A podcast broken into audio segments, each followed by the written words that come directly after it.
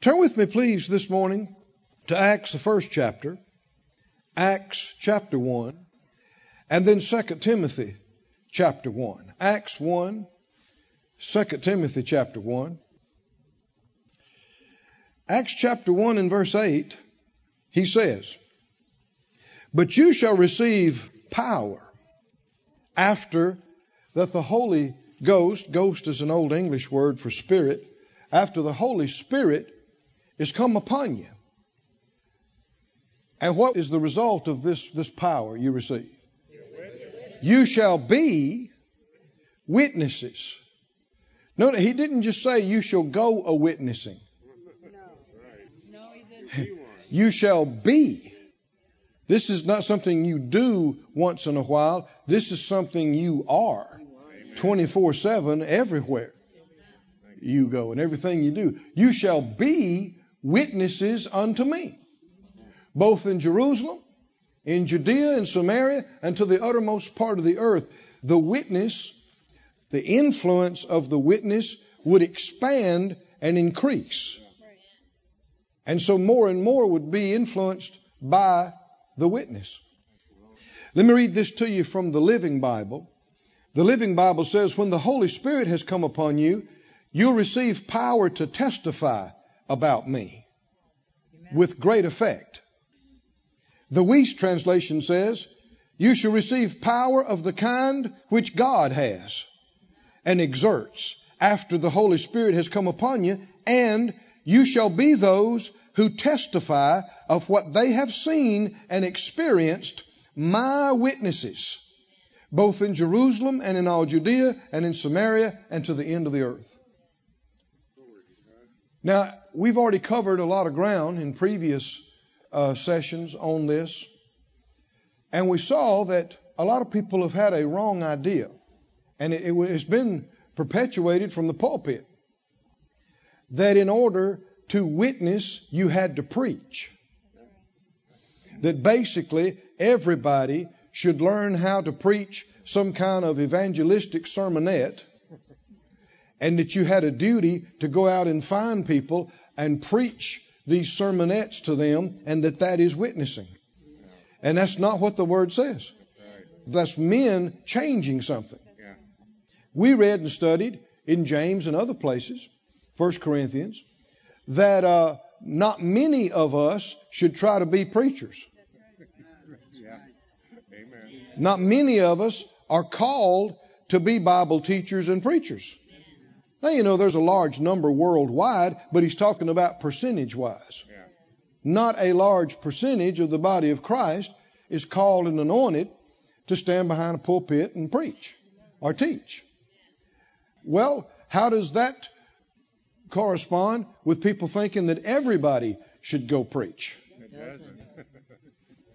and so what you've had is people who've done nothing because they thought they had to preach and they didn't feel comfortable preaching. Or they tried it one time and it didn't turn out well. They, they you should see the looks I'm getting across the crowd. People are going, yeah, that's right. I, yeah, I, I know it. It didn't work out good for me. People will think, you know, I got I got to learn my verses, and then they find somebody and they try to preach to them, and they they lost track of what they were doing. They couldn't remember their verses, and they got a couple of them crossed up, and, they're thinking, oh man, and and, and they, when they got through, they thought, I'm not doing that again. You know? so then you got people that go years and do nothing, and then you got folks that do too much because they think they're supposed to preach. So, uh, you know, they're always trying to preach to people and, and, and tell them what they believe and, and tell them something they heard somebody else preach and don't realize that a lot of these folks want them to hush. they don't want to hear what they're saying. And so people are doing too much because they think they have to preach, and people are doing nothing because they think they have to preach. And not all of us are called to preach and teach. And yet, all of us that have received Jesus and the Holy Spirit have received power to do what? Witness. To be a witness. That's not the same thing as being a preacher. To testify of what you have seen and heard and know.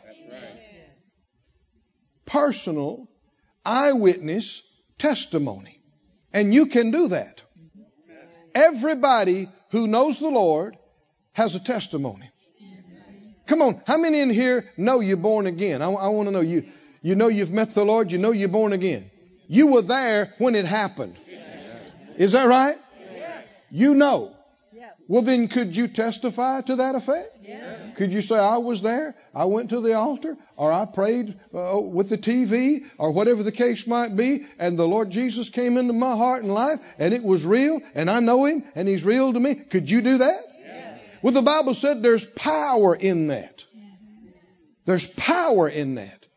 And it is far greater and more important than we've known. That's right. That's not the same thing as teaching a Bible lesson or trying to preach. And it's not telling folks what you believe. That's right. It's not telling people what you believe or what your church believes or what somebody else preached. It's telling what you personally know. I was there. I saw it. I heard it. How many has the Lord healed you of something? You were there. Right? You know what happened. Well, could you testify about it? Could you say, hey, I was like this and this was going on and, and I needed this and, and I prayed and the Lord had mercy on me and next thing you know it turned and changed and, and now I'm good and hallelujah. Could you give that testimony? How many would say the Lord has helped you and met your needs?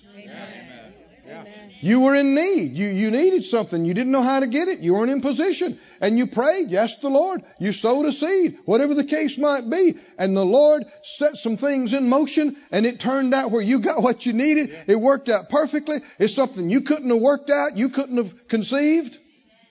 Well, could you testify to that? Well, in the courts of our land, eyewitness testimony is credible evidence. It's evidence. And you and I, our faith, our testimony is hard evidence in this world of the reality of a good God and a faithful God, a real God who hears prayers and answers them. Somebody say, I'm a witness. I'm a true witness of what the Lord has done for me. Somebody say, why do you have us say those things? Well, if you can't say it in here with us, then how you going to be a witness around other folks that might not be so friendly? I mean, right? I mean, there's a number of reasons why you need to be free and vocal in here. Besides that, uh, the church, that's always been the way the church was to operate. People have gotten quiet through religious changes made over the years. That's right. That's right. I know the Lord asked me one time, I don't mean I heard a voice, but inside me, like He'll speak to any Christian if you'll learn how to listen. I was, I was reading and studying some things in the Old Testament, and the Spirit of God prompted me, did I notice what kind of people God chose? talking about the Israelites. What kind of people? You know, he chose them from among all the nations and groups of that time. And I thought, no, Lord, I, what, what does that mean? What kind of people? And he gave me this phrase. He said they were expressive souls. They were expressive souls. Come on, say that term out loud. Now, see, if you didn't say that just then, what would that indicate? Not, not so expressive, is that right? And uh, he began to remind me if you read the Old Testament, you read about the Israelites, if they got mad, buddy, you knew it. Is that right? They strapped on their swords and went to war and they hollered and they yelled. Is that right? If they were sad, you knew it. Tear the clothes, threw dirt and ashes in the air. Is that right? And wail and cry. You could hear them half a mile away. Is that right? And if they're happy, oh, buddy, kill the fatted calf. Is that right? The Bible said you could hear the music and dancing when you can hear the dancing before you get there. Not just the music, you hear the dancing. I mean, that's like clogging or something. I mean, is that right there? They're getting with it. Is that right? That, he said, that's the kind of people I chose. And there's a lot of qualities and spiritual good qualities that go along with that. Being stiff and unresponsive is indicative of a hard heart, which is not good. An unyielded person, an unresponsive, unyielded individual. And sometimes people say, "Well, I'm I'm sorry, but I, it's just not the, not me. That's I'm I'm just I'm just and like a lot of times I say, you is bound the word you're looking for.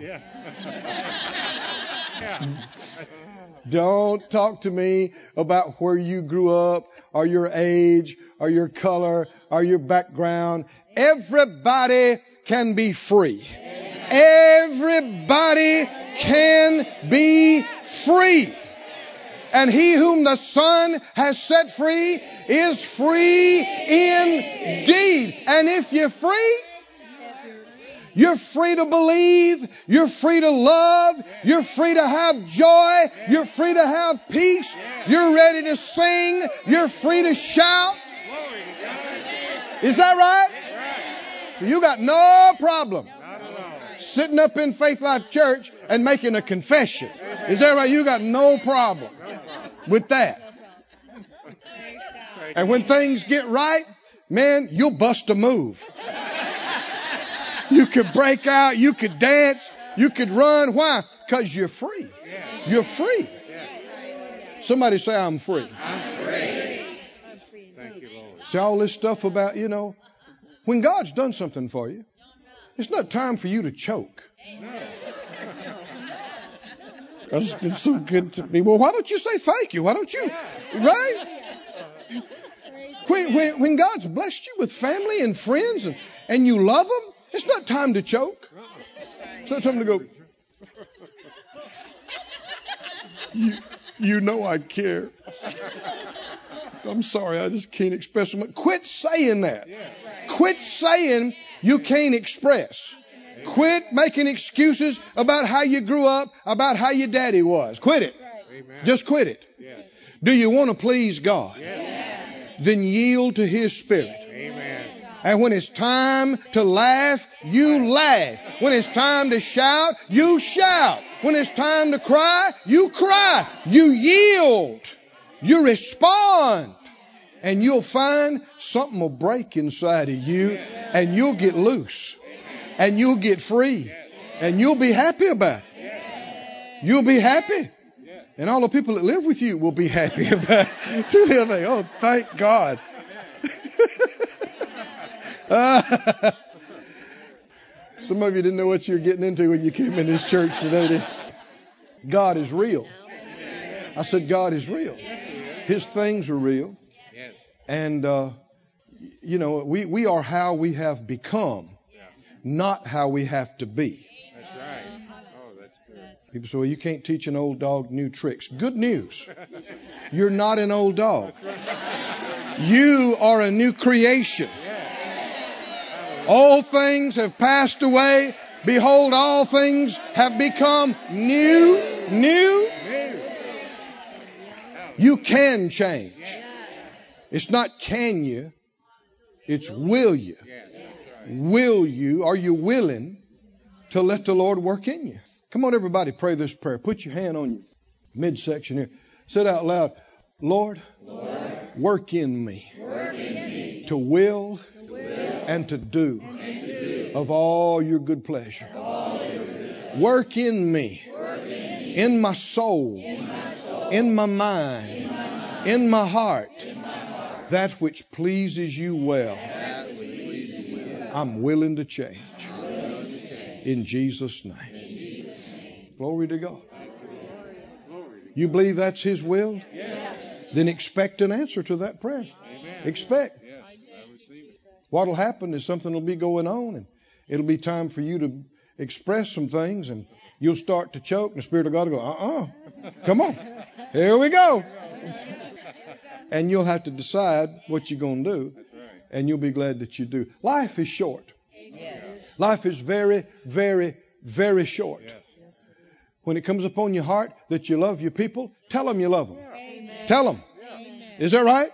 Grab them. Hug them. Tell them, tell them you love them. Tell them they're wonderful. Don't don't just choke and, and push stuff down. That's ignorant. That's being dumb. Hmm? And then, and then you see people, you know, maybe somebody went to heaven before they did, and they're crying their eyes out and heaving. I never told them this and never. Well, why not? You didn't have any good excuse. Here's the good news: you're alive. You're breathing. You could have opportunities right now, today. Express thanks. Express gratitude. Say it. Say it. Say it. Thank you, Lord. And that's not in my notes anywhere. But here we are. Second Timothy, the first chapter. Second Timothy 1 and 7. 2 Timothy 1 and 7, and we're going to read more than one verse here in this chapter. It says, God has not given us the spirit of fear. Isn't that what we were just talking about? I mean, that's one of the biggest reasons why people choke. They're afraid somebody might think I'm weak.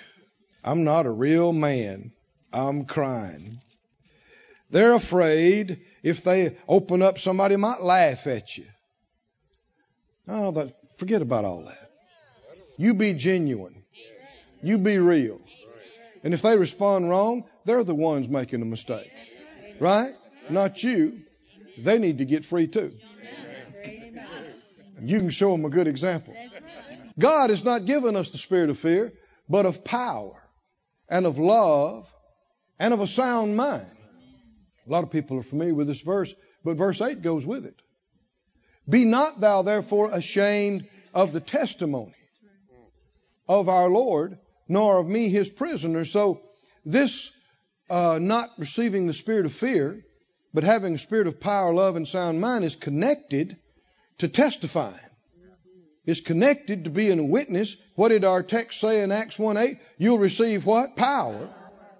Well, this is the Spirit. The Holy Spirit is the Spirit of power. And by this power, you'll be witnesses. He's saying the same thing. But you see that he says, uh, don't be ashamed. Somebody say, don't be ashamed. Don't be ashamed. And uh, if you skip on down to verse 12, he say, he brings up the thought again. He said, For the which cause I also suffer these things, nevertheless I'm not ashamed. Now Paul endured all kind of persecution, including imprisonment, including being stoned. And why? Why? Over, among other things, his testimony.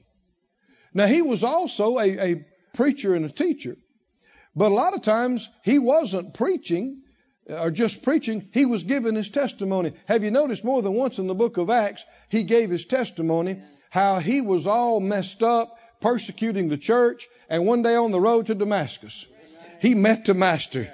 See, that, that's not preaching and teaching. He's giving his testimony. He's telling you, he said, I was an eyewitness. I was on that road. Jesus showed up, spoke to me. I heard him. And he got born again.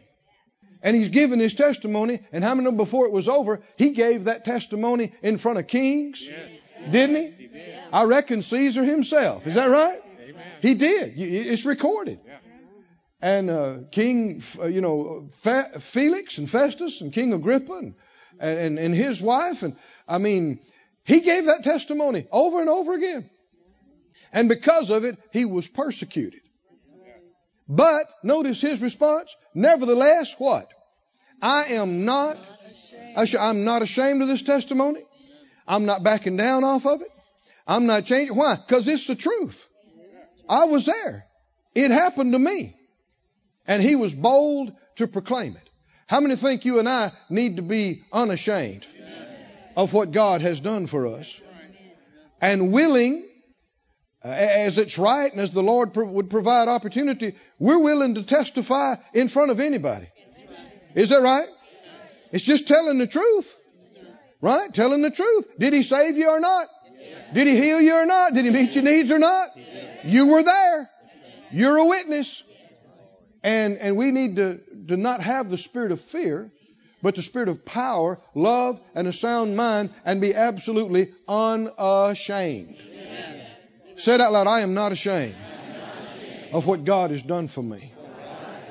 I'm not ashamed to give testimony in front of anybody, anywhere, anytime.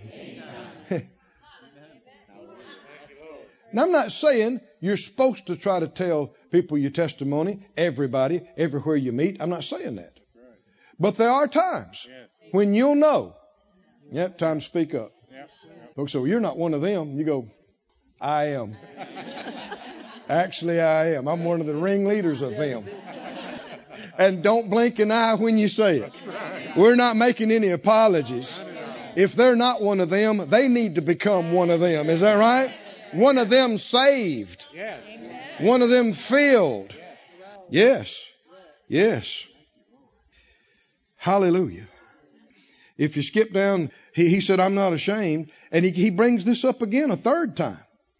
He said in verse 15, This you know that all they which are in Asia be turned away from me, of whom are Phygellus and Hermogenes.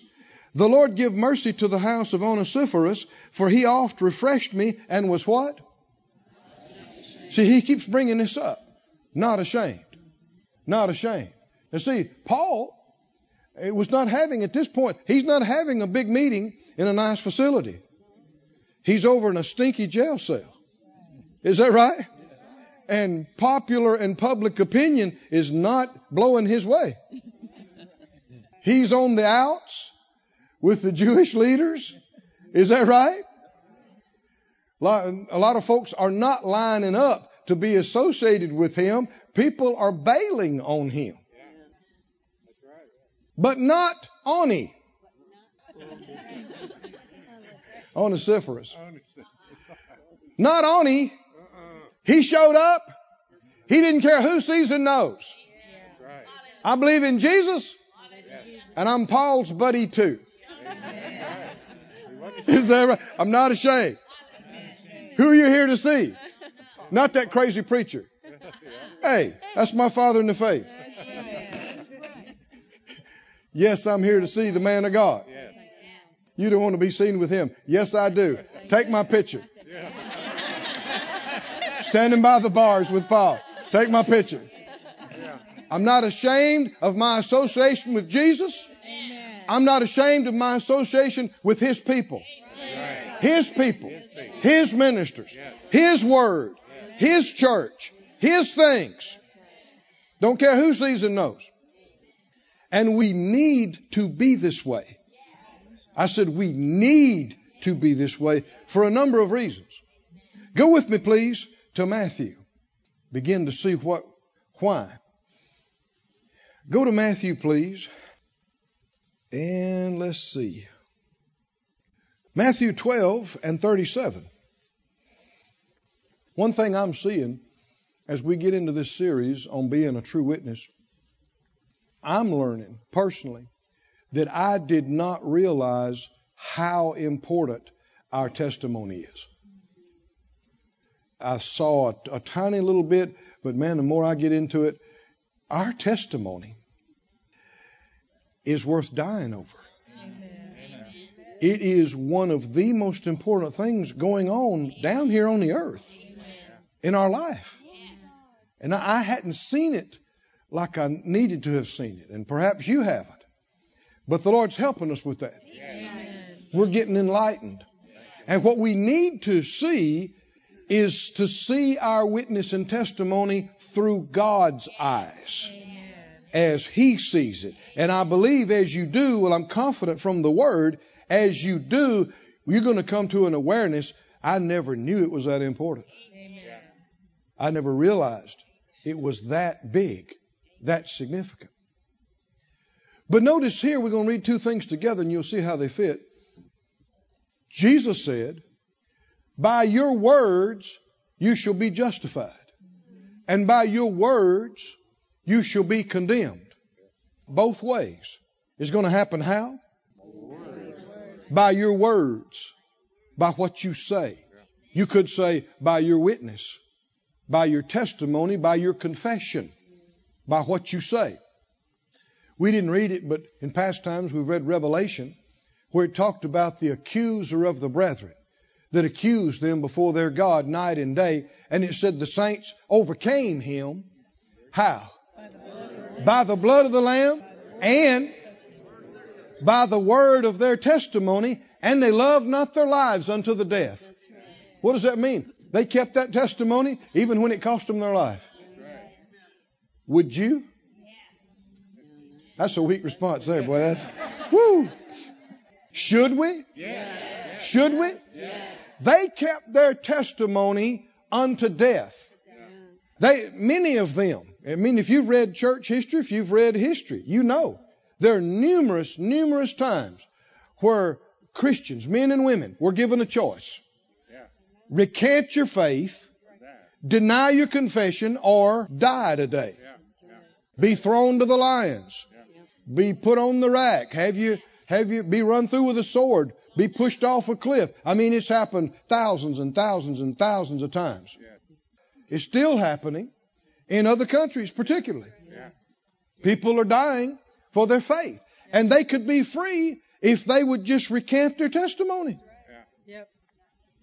But I tell you what, if it ever comes to that choice with you, I'm going to tell you right now which one to pick. Yeah. I said, I'm going to tell you right now which one to pick. Choose death over losing your testimony. Because you're going to die anyway. Is that right? So you're going to die anyway. Just a few more breaths, you're going to be out of here. And what's going to happen when you die? Who you going to see? Yeah. Who you going to see? Jesus. Well, what do you want the last words out of your mouth to be right before you see him? I love you. I don't believe in him. I'm recanting all that Christian stuff. No, no, no. The Bible actually says that if you die for your testimony, you receive a better resurrection. Now, what does that mean? I don't know all it means, but sounds good to me. How about you? Sounds good to me. Now, I'm not talking about being foolish and running off somewhere and trying to get killed for being a Christian. That's tempting God. I said, that's tempting God. And you could just have your life cut short for no reason and not receive any reward for it. But every one of us, it might, it might not be death, but every one of us will have situations in our life where the spotlight's on us and it turns to us for a testimony. And, and what are we going to say and do? It might be at the workplace, it might be in your neighborhood, or, or wherever it might be, but it's going to come down to it. What do you stand for? Who do you stand for? Is that right? What is your witness? What is your testimony? And it's going to be time for you to stand up and testify. And if you'll do it in faith, power will come. Oh, somebody say power. Power will come. You shall receive power after the Holy Spirit has come upon you, and you'll testify about me. Now, in Mark 8, Mark the eighth chapter and verse 38. Mark 8 38. Whoever, therefore, Jesus said, shall be ashamed of me and my words in this adulterous and sinful generation, of him also shall the Son of Man be ashamed when he comes in the glory of his Father with the holy angels. This is serious, isn't it? Uh, verse 39, what is that? There is no 39. That's what I was wondering about. I'm putting two scriptures together here. Uh, if you go back to Matthew's account, not right now, but he, he links both together. There's more than one of these accounts in, in the Gospels where he talks about the other side too, that if you'll confess me before men, I'll confess you before the Father. We read about it, some of this in Timothy as well, both ways, and we see when he comes. So, do you want to be ashamed of him down here? Timothy talked about if we deny him, deny us. But he can't deny himself. But if we confess him, he'll confess us. How many want the master to claim you in front of God, in front of the angels, in front of three realms and, and all the beings on that day to come? Or do you want him to be ashamed of you? Now, here's something we need a revelation of. We have a testimony. We have a witness, whether we give it or not. But God is witness. And He bears witness. God testifies. Let me read some scripture to you. God testifies. And He testifies to specific things. Romans 1 9, you don't have to turn to these, but I'll just read them to you. They'll put them up on the screen for us. Romans 1 9 begins by saying, For God is my witness. Now we've heard that phrase before, but it's probably just been a religious something to you. You didn't even know, didn't even think about what it meant. What it means, what does a witness do? Testify. A witness testifies about what? About what they have seen and heard and know. Elsewise, you don't qualify to be a witness. What you're saying is hearsay. But what's God testifying about? What he sees, what he's heard, what he knows about you and me. Paul said, God's my witness. In uh, 1 Thessalonians 2 5, he makes this, this statement God is witness. And again in verse 10, he said, You are witnesses, and God also. Now in Job 16 19, listen to this. I, I like this one. Job 16 19, he said, Behold, my witness is in heaven, and my record is on high. But the Young's literal translation, author of Young's Concordance, he said, Lo, in the heavens is my witness, and my testifier in the high places. That's the literal rendering. My testifier is in the high places. Glory to God. God testifies. Well, Jesus will confess us in that day if we confess Him here and now. That's why you heard us sometimes if we give altar calls. I'll refer to this oftentimes because I believe it to be so significant. You can't be a closet Christian. That's what water baptism's about. Is about publicly demonstrating, letting everybody see and know. I mean, there's some countries today that if you get baptized in water publicly, your family will cut you off, you'll lose your job for identifying with Him. And so it's not okay that you work at a place for 10 years and nobody there knows you're a Christian. That you're around people uh, year after year, and if somebody asked them, "Are they a Christian?" they they wouldn't know because you're you're ashamed of it, and you won't say anything about it. I'm not talking about trying to push something down people's throats. I'm not talking about trying to preach. Just talking about when it comes up, and it will come up. When it comes up, and you know it's time to testify. Right? That you don't run and hide. You don't change the subject. You don't look down at the floor. You don't act sheepish. You don't apologize for believing in Him. You are unashamed. And if you practice doing this in life, mm-hmm. at work, at home, relatives, friends, then if you ever need to do it in front of a firing squad, you'll be ready. Is that right? You, you'll be ready. But if you can't do it at the water cooler, uh-huh. you probably gonna fold like a wet sack at the firing squad. You'll be crying and asking for mama and saying anything they want you to say. Come on, are y'all with me? That's right. That's no way to live. No way. God didn't give us the spirit of fear. No, he didn't. We're not going to live like cowards. Amen. He gave us the spirit of power and of love and of a sound mind. And I'm not ashamed of him nor his. Hallelujah.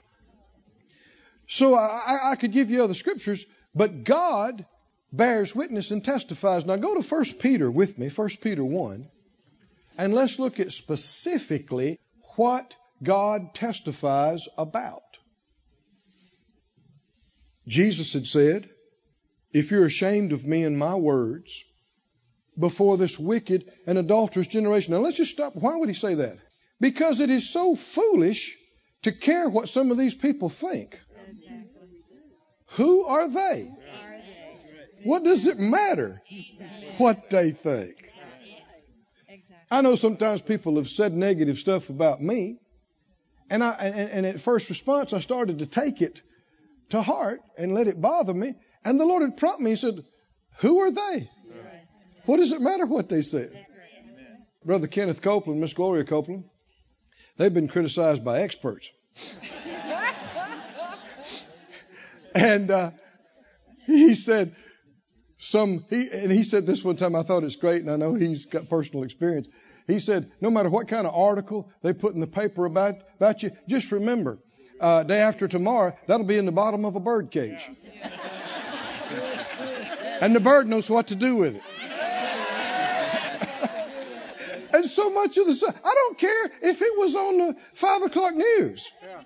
How many understand all the stuff that's on the five o'clock news last week? How much of it do you remember right now? I mean, it's it is so transitory, and so much of it matters so little, and not at all. And, and to take it to heart and to get hurt over it and offended and all twisted up is just being foolish. And that's why Jesus is saying, "You going to be ashamed of me and my words in front of this bunch?" this evil, adulterous generation? Why would I even care? What a lot of them might say. Because their words, so many people's words in this earth, when they come out of their mouth, they fall.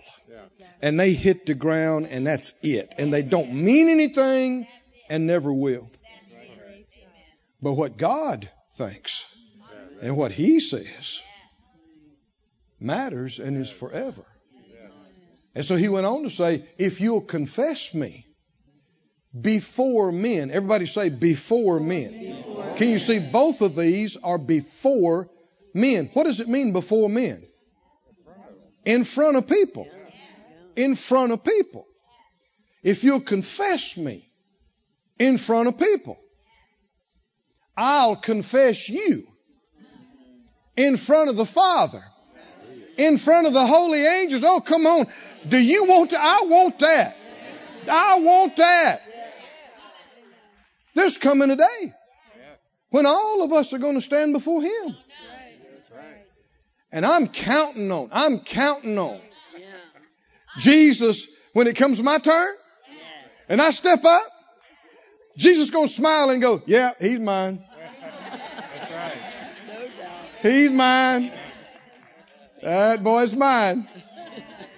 Keith is mine. I know him. He confessed me in the earth. He was not ashamed of me in the earth. And I'm standing up saying in front of the Father and all the angels and heaven, earth, and hell, Keith Moore is mine. Woo! What will that be worth to you on that day? Well, then, uh, what should you and I be doing now? Every opportunity. Right? We do not shun and we do not, we're not ashamed to say, yes, yes, Jesus is mine. Yes, He's my Lord. He's my Savior. Yes, I'm one of them. That's right. Tongue talking. Healing, believing. Prosperity bunch. Yeah, I'm all of it. I'm all full gospel. That's me. What will they think? Well, does it matter all that much? What they think? No. And if they're not thinking right, they need to get converted. They need to come on in. And they're not going to change if you're trying to adapt to them. Why should they want what you say you are if you act like you're ashamed of what you are?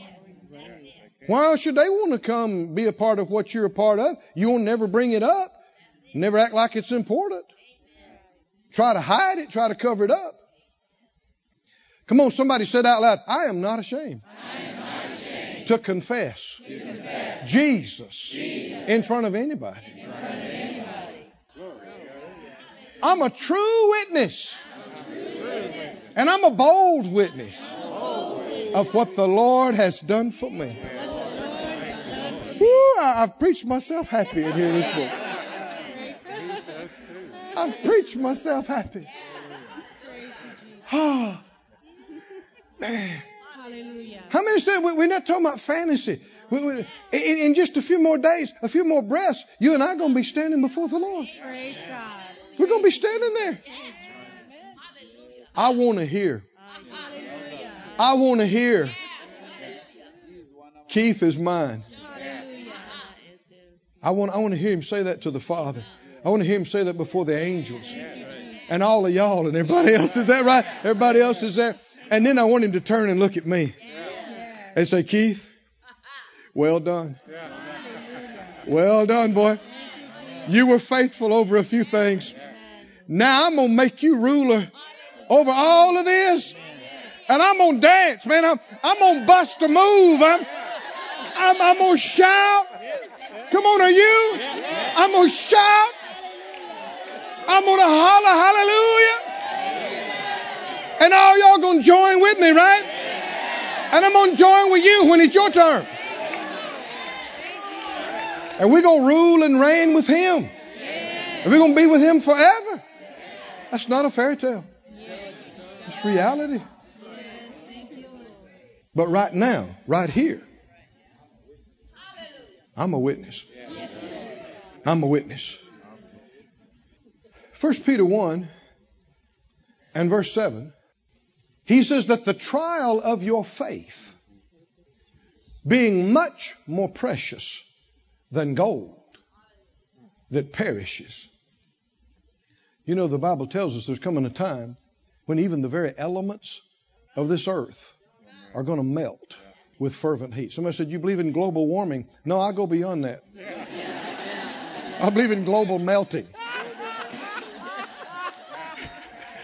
and uh, he said, uh, Gold, as precious as it is, even the elements it's all gone. And yet, your faith is going to remain and survive all of that. It's more precious than gold that perishes, though it be tried with fire.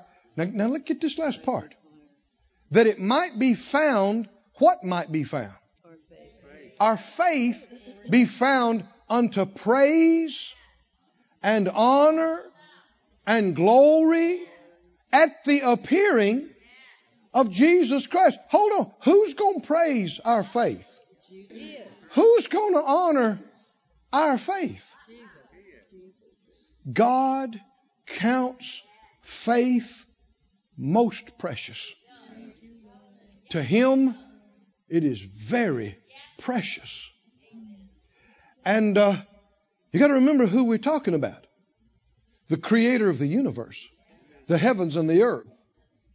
And out of all the things that he's created, to him, faith is so valuable and so precious that it is the thing it's impossible to please him without. Faith is actually rare in the earth. A lot of people think it's common. I think, well, look at all these churches and look at all. No, no. It's so rare that the scripture says, Jesus talked about, when the Son of Man returns, shall he find faith in the earth. Religion is common. That's not the same thing as faith. Now, go with me to the book of Hebrews 11, the great faith chapter. And I believe you'll see something maybe that hadn't stood out to you as much. You'll see the continuity of this thought throughout this whole chapter that God is witness and God bears testimony to our faith. Hebrews 11 and 1. Isn't the Lord good to us to give us such good things? And open our eyes and, and bless us. Uh, you, you might think it's funny if you could, uh, you know, yesterday we flew in and got here afternoon sometime. And I went home. I was tired. I took a nap, and ate, and got up. I'm by myself at the house. Phyllis is preaching in Branson today. And uh, later at the night, you know, 10, 11, 12 o'clock, 1, 2 o'clock, I'm at the desk uh, studying. And uh, if you'd have come up behind me, you, you might have been amused by somebody. Once in a while, I just go, Glory to God. Lord, that's good. Oh, that's good. Thank you for giving that to us because I, you know, truth and revelation does not originate with me or any man or woman. It comes through us, comes from Him and through us, and we'd have nothing and couldn't see or, or know it unless He revealed it, unless He gave it to us. But aren't you thankful? I'm thankful that He shows us things and gives us. They're rich, they're precious, they're valuable, and what do they do for us? What comes by the hearing of His anointed word? Faith. The very thing we're talking about that is so precious to God and pleases Him so much that God Himself will testify about it in time to come.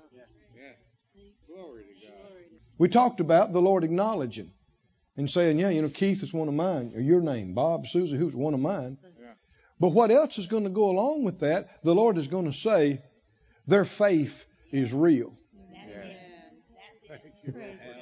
Their faith in me, their faith in the Father, their faith in the blood, their faith in what I've said is genuine.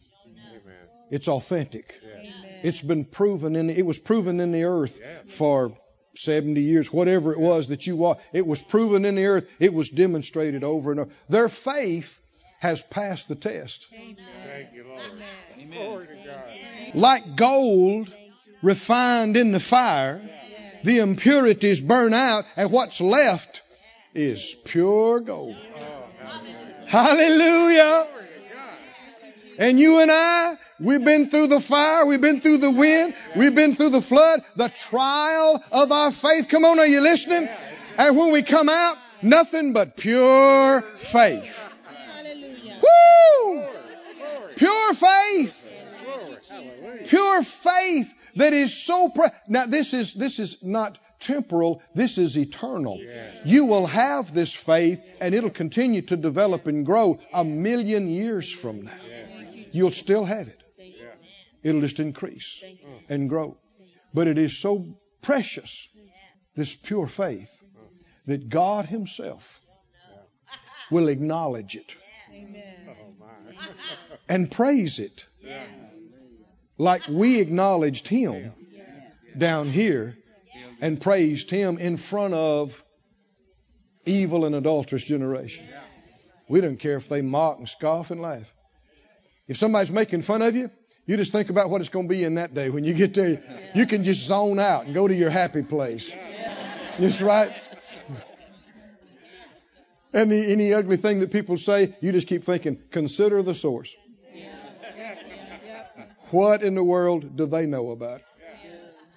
They don't have a clue. Because if they did, they'd be over here with me. Right? They'd be over here with me. They'd be one of them. Now notice this. Anybody read Hebrews 11 before? What's the theme of it? But you'll notice something else is a companion theme with the subject of faith here. Notice, see if you recognize it. Faith is the substance of things hoped for, the evidence of things not seen. Keep going. For by it, by faith, the elders did what? Obtained a good report. Now, this word report is the same word sometimes translated testify or testimony. Young's literal translation says it like that. In this were the elders testified of. Listen to the Amplified. Verse 2. By faith, the men of old had divine testimony borne to them and obtained a good report. Who testified about them? Well, in this book right here, whose testimony is this? See, so much of this is, we know it's God's Word, but so much of it is God's witness about Moses, Abraham, David. Is that right? This is the old what? What? What's a testament? Record of a testimony. Who gives a testimony? Witness. And so whose witness and testimony is this? God's. And what's he testifying about? Hebrews 11 is a summary of all these accounts throughout the, the Word of God there. And that God was bearing divine testimony to them. Verse 4, go to verse 4. This, this just keeps coming up through this chapter. By faith, Abel offered unto God a more excellent sacrifice than Cain, by which he did what? He obtained what? Witness that he was righteous. Who was the witness that he was righteous? God testifying of his gifts. And by it, he being dead yet speaks. Abel hadn't been on the earth in a long, long, long time. And yet, the faith of Abel is still being witnessed, being testified by God Himself.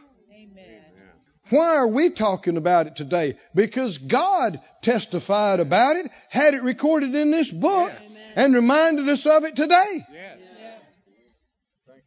Now, here's a thought. Reckon He values your faith like He does Abel's. You know He does. He's no respecter of persons. If you'll have faith like Abel, mm-hmm. God will respect it and testify about it just like He did him.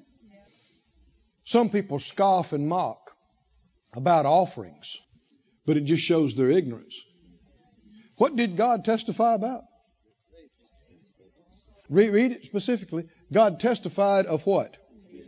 His gifts. You know what? The first murder on the planet was over? An offering. That's how serious this thing is. Why? Because where your treasure is, there's your heart. It reveals your heart. And so Cain, the Bible said he came and brought some stuff. It didn't even describe it. So the indication is something he could live without. But Abel, he brought of the fat of the flock and the best. As I say sometimes, he went out to the, the, the flock and he looked. And you know, there's all these sheep and, and there's JJ and he's a great sheep, but he's got one ear that flops over a little bit, you know and looked over here and Boo Boo, Boo Boo's a good sheep. but Boo Boo's one leg's a little bit shorter than the other, kind of kind of walks funny.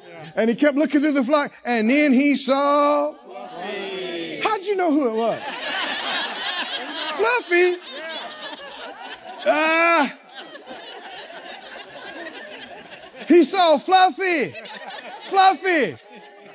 Fluffy is the prettiest sheep in nine counties. Fluffy had nine blue ribbons. Fluffy. There ain't no sheep around like Fluffy. And Abel said, God is getting Fluffy. I'm giving Fluffy to God. Why don't people give better? It's got nothing to do with what they can afford. It's got to do with what they love most. Come on, can you see this? It's about your heart. It's about your faith. How, uh, when people say, well, I, I can't afford to tithe, it's got nothing to do with affording. It's about faith. Yes. I can't afford to give. That's just not true. It's about you. It's about your faith. You know, the Lord showed me this one time. And, and we're not getting ready to take up another offering. Don't get concerned. We've already had the offering. But uh, the Lord de- showed me uh, somebody in an offering. And, and, and the Lord dealt with them. They had a five and a, a 20 and a hundred and some other things in their wallet. And the Lord dealt with them to give the hundred. Now, He doesn't always deal with you to give the biggest thing you got. I'm not saying that. But uh, on this occasion, He dealt with them. The Lord did. Dealt with them to give the hundred. And so they went to get it. And then they thought, hold on now. I got to put gas in the car. And then we're not going to have, we got to do this. And, and by the end of the week, got to have that. And so they reached over and got to 10 or the 20. Well, if the Lord dealt with them to give the 100, why didn't they do it? They might say couldn't afford it, but that's not true. It's about faith. You know what the problem was? They weren't convinced God could get it back to them by the time they needed it. That's the deal. They weren't convinced if they did this that they would have it to pay the bill, to fill the car, whatever. They weren't convinced. And so, because of fear, that you might not have it, that you might not get it in time, faith and fear is the issue, not amounts, not affording. Why wouldn't you give your best sheep? Because it's your best sheep. It's the best one you got. And so thoughts of fear would come, you know, fluffies like this don't show up every day. Right? I mean, you may not find another fluffy like this rest of your life. You're just going to give fluffy? That's fear. And it makes you go get boo boo. right? Because boo boo, we're pretty sure we can find another boo boo. But Fluffy, Fluffy is high dollar sheep. Fluffy's my breeding stock. Fluffy's my, you know, we, Fluffy's pictures in the livestock papers. I mean, you know, first thing people are going to want to know is what happened to Fluffy.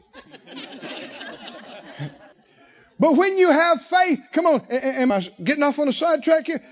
Read the verse. What happened? Why is Abel in Hebrews 11? Abel offered to God a more excellent sacrifice than Cain. How did he do it? By faith. That's why he did it. That's why Cain didn't do a good job. Was because of fear and lack of faith. Abel overcame his fear. What, what fear was that?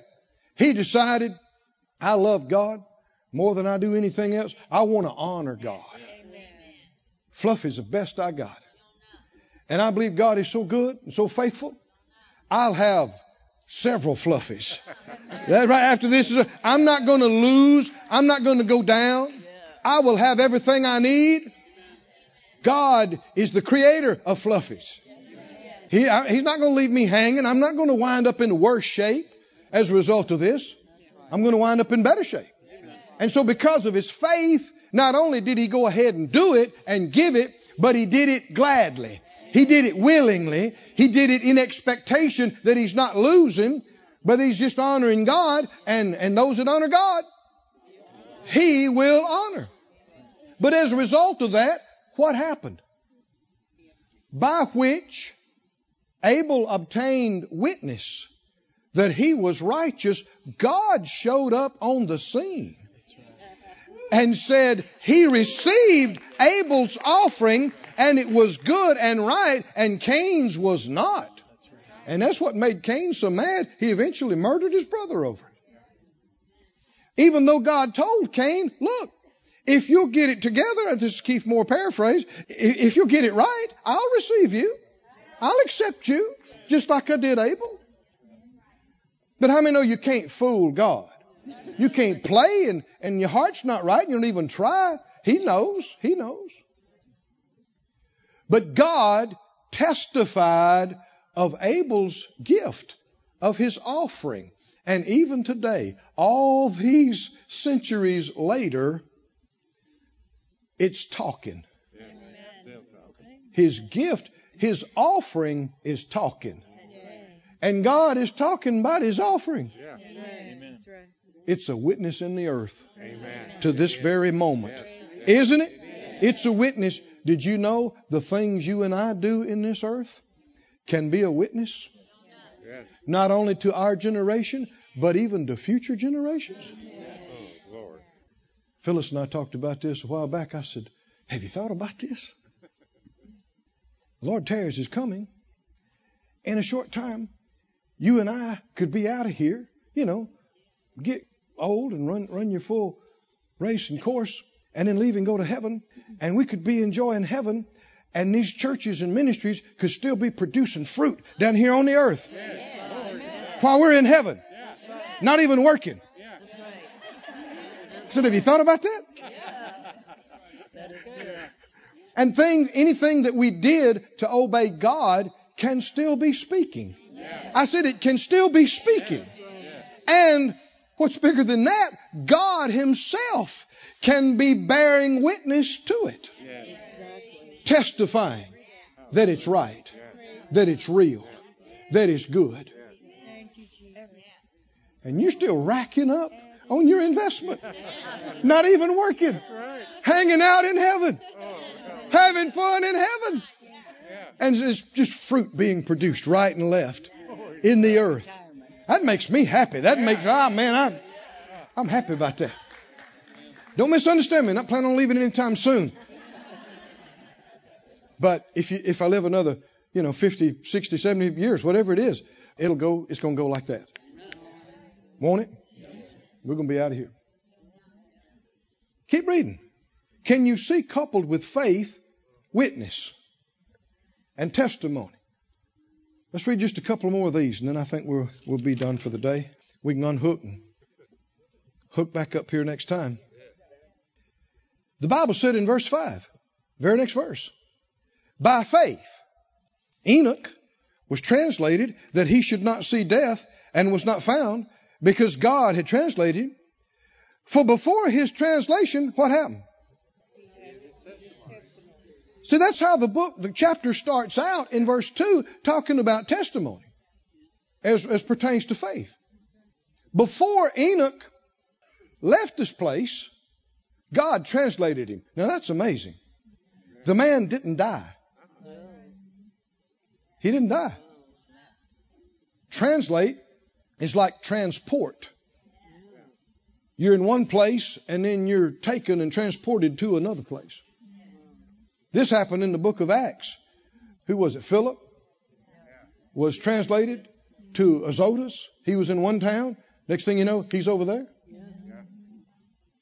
Only thing I've found faster than a good jet.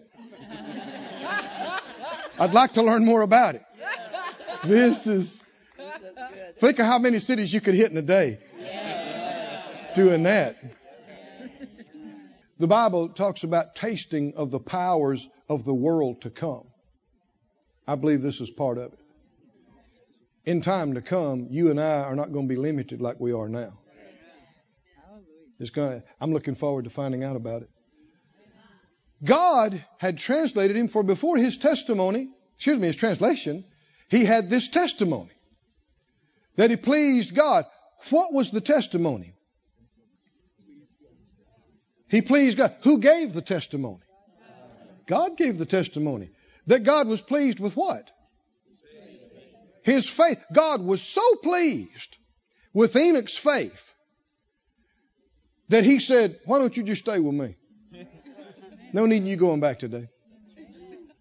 You just stay here with me. And he was translated. Verse 6 But without faith, that God holds precious and testifies about, it's impossible to please Him. Didn't say challenging or difficult. It's what? Impossible. I mean, that means no way. There's no way we can please Him without this precious thing called faith. For he that comes to God must, not optional, must believe that He is. How many would put up a hand and say, I absolutely believe that He is? That means you believe He's real, you believe He exists, you believe He's God. Do you? You're not struggling with it. No.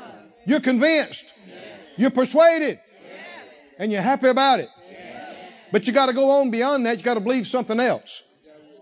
And you must, not optional, you must believe that He is what? A rewarder. Woo! He's a good God. You draw near to Him, He draws near, He responds to you. Ask, it'll be given. Seek, you'll find. Knock, it'll be open to you. You got to believe that when you get serious about God, you get real about God, you start reaching out to Him, praying and believing, something's going to happen. Something good is going to happen. Reward from God is coming back to you. Not we'll see if anything happens. Oh, it will happen. Something will happen. But now if you say, well, I don't know, maybe it will, maybe it won't, then you're not doing this. You're not believing that He is a rewarder. Oh, thank you, Lord. For time's sake, just skip on down to verse 39. You'll see that all through this chapter, not just faith, but faith and witness are recurring themes. Faith and testimony. And the big thing here is who's testifying? God Himself is testifying about these people's faith. And we've got to remember who we're talking about the Almighty, who creates stars, solar systems. You talking about somebody who's seen it all? What impresses him? Jesus, the Bible said, is the, as he walked the earth, is the express image of the Father's person. Everything Jesus said and did is a direct revelation of the Father Himself, who He is, what He is, how He is. And you see, do you remember what Jesus got excited about? People's faith. Yeah. More than one occasion, He said, and again, here's the Keith Moore paraphrase, if, you, if, you'll, if you'll allow me. He said, Wow. Now that's good faith. That's great faith. I hadn't seen faith like that in the whole country. And on some occasions, his staff was standing right there. Did, was Jesus impressed when people had strong faith? Did it minister to him? Did he get excited about it? He commented publicly about it and said, This is great faith.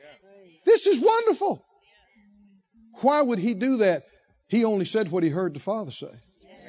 He is expressing the Father's heart. That's why without faith it's impossible to please Him. And all these obtained a good, he's talking about all the people in Hebrews 11 that he gets, he's mentioned in these previous verses. They obtained a good report. That word report is the word for testimony. Through faith. They didn't receive all of it. God, for us, He had something better provided that apart from us they might not be made perfect. Now skip on down to the 12th chapter and verse 1. This wasn't written in chapter and verse, it's all written together. After saying all of that about faith and witness, notice how he ends up. Wherefore, seeing we also are compassed about with what? So great a cloud of witnesses. Witnesses. Witnesses. Let us lay aside every weight. Let's lay aside the sin that does so easily beset us. Let us run with patience the race that is set before us. What race? What race? It's a, it's a faith race. And it's a witness race. What are we doing in this race? What are we doing down here? We're doing the same thing they were doing. Their time on earth has come and gone. We're right in the middle of ours. Ours will soon be past. What did they do? Out of all the millions that were on the planet, how many understand there are millions and millions and millions and millions and millions of names that are not in Hebrews 11? Why? Because they came, they saw, they lived, ho hum, they died. They got up, went to school, came back, got up, went to work, came back, washed their clothes, combed their hair, got up, ate, went back to bed. And when, it, when they had opportunities to stand up for God and to believe God and to do things for God and to step out and obey Him in faith. They didn't. They didn't. They didn't. They didn't. Oh, but the eyes of the Lord are scanning, searching to and fro throughout the earth. And though it's not common everywhere, there is faith. I said, there is faith. There's faith in the hearts. And that's what happened in their generation. Abraham had faith. Hallelujah. Moses had faith. David had faith. Come on, can you see this? Abel had faith. These individuals in their life and in their generation had faith. And so when it came time to believe God, they did not falter. They did not fail. They believed Him. They stood up. They confessed Him. They acted on His Word. And now, for centuries, they've been in heaven with proven faith. Hallelujah. They have joined the great cloud of testifiers, witnesses, with a testimony. And now God Himself testifies about them. You know, soon and very soon, where you and I going to be? You know where we're going to be? We're going to join that great cloud. We're going to be another, another witness. They're going to greet us with open arms. They're going to greet. Why? Because we're one of them. I said, because we want. You should have shouted about that. We're one of them. We're one of them. We're one of them. Oh, we're one of them. They're going to greet us. Uh. And God Himself will bear witness to our faith too. Because He's no respecter of persons. Real faith is real faith. Wherever you find it. I want you to say it another time. I am, I am a true witness, a true witness, a bold, unashamed witness bold, unashamed witness of what the Lord, of the Lord, of all that the Lord that the Lord has done has done for me. Praise God. Stand on your feet, everybody. Oh, praise be to Jesus. Praise be to the Master. Praise be to the Lord. Lift up our hands. Lift up our praise. Lift up our thanks. Lord, thank you. Thank you for giving us the light to be a witness. Thank you, thank you, thank you that we're not lost. We're not in the dark. Thank you, thank you, thank you. Thank you, thank you, thank you. Thank you, thank you, thank you. Just go ahead, lift up your hands. Lift up your voice. Tell him that you're thankful that you can be a witness. You're thankful that you got some genuine faith in your heart that can please him. Thank you, Lord. We're not in the dark. We're not lost. We're not left out. Thank you. Thank you for including us, letting us have, a part, letting us be a part. Thank you. Thank you, thank you, thank you. Thank you. This ministry has been brought to you today free of charge by the partners of Moore Life Ministries and Faith Life Church. If you would like to help send this word to others at no charge, you can become a word sender today. For more information, visit our website at moorelife.org.